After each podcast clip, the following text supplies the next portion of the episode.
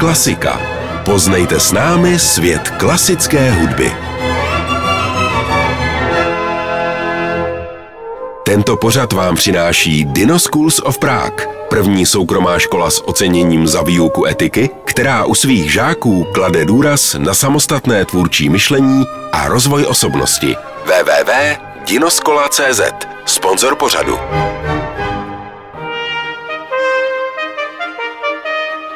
Dnes se s paní hudbou vypravíme do období klasicismu.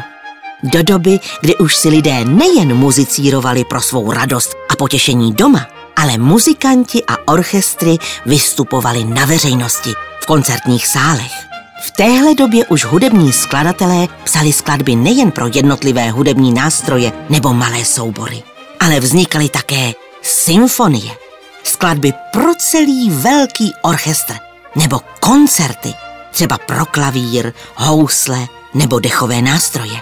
A v nich, kromě orchestru, hrál také solista. Jako třeba teď v koncertě pro trubku skladatele Josefa Haydna. Josef Haydn žil dlouhá léta na zámku hraběte, který se jmenoval Esterházy.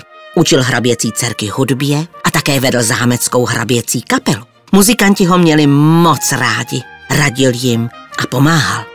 Oni mu za to lásky plně říkali Papa Haydn, tedy tatínek.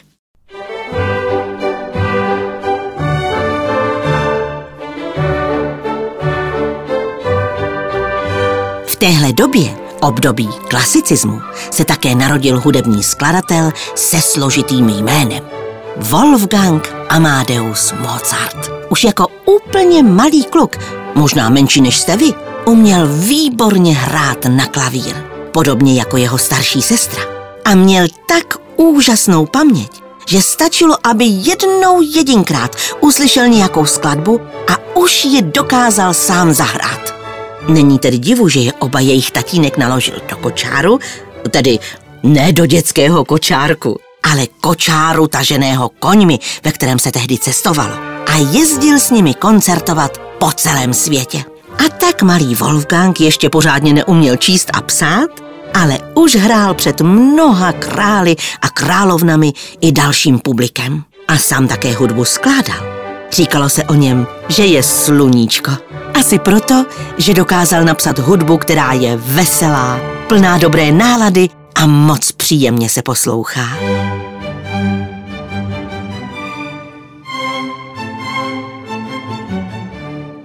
Jaký byl Wolfgang Amadeus Mozart?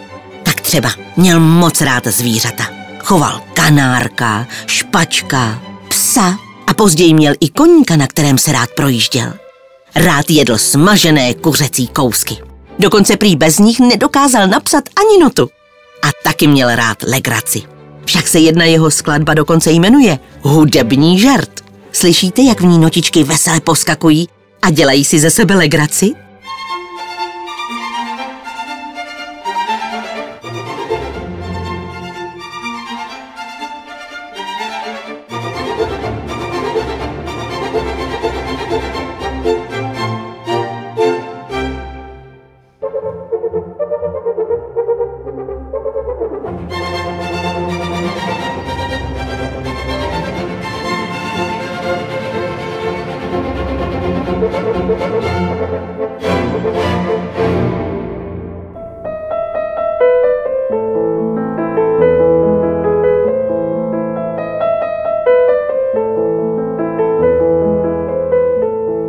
Josef Haydn i Wolfgang Amadeus Mozart žili v období, kterému se říká klasicismus.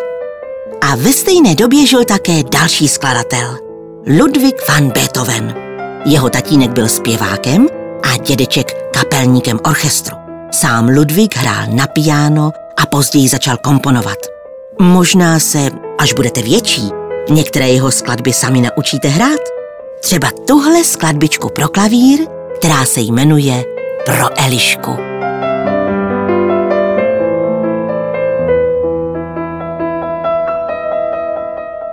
Představte si, že jako dospělý přestával Ludwig van Beethoven slyšet, až ztratil sluch docela.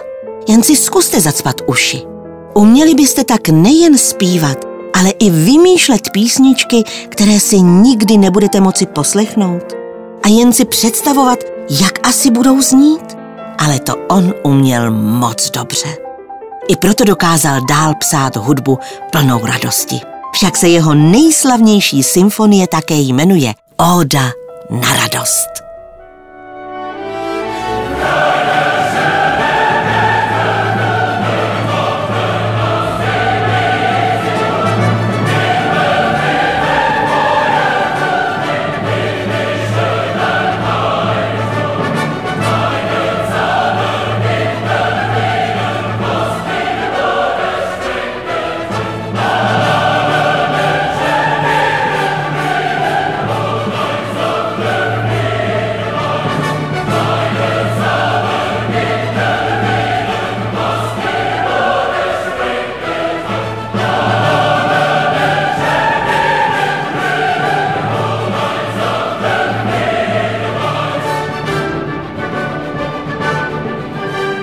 Se zase příště těším s další krásnou a radostnou hudbou.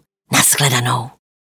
Tento pořad vám přináší Dino Schools of Prague, první soukromá škola s oceněním za výuku etiky, která u svých žáků klade důraz na samostatné tvůrčí myšlení a rozvoj osobnosti. www.dinoskola.cz Sponzor pořadu.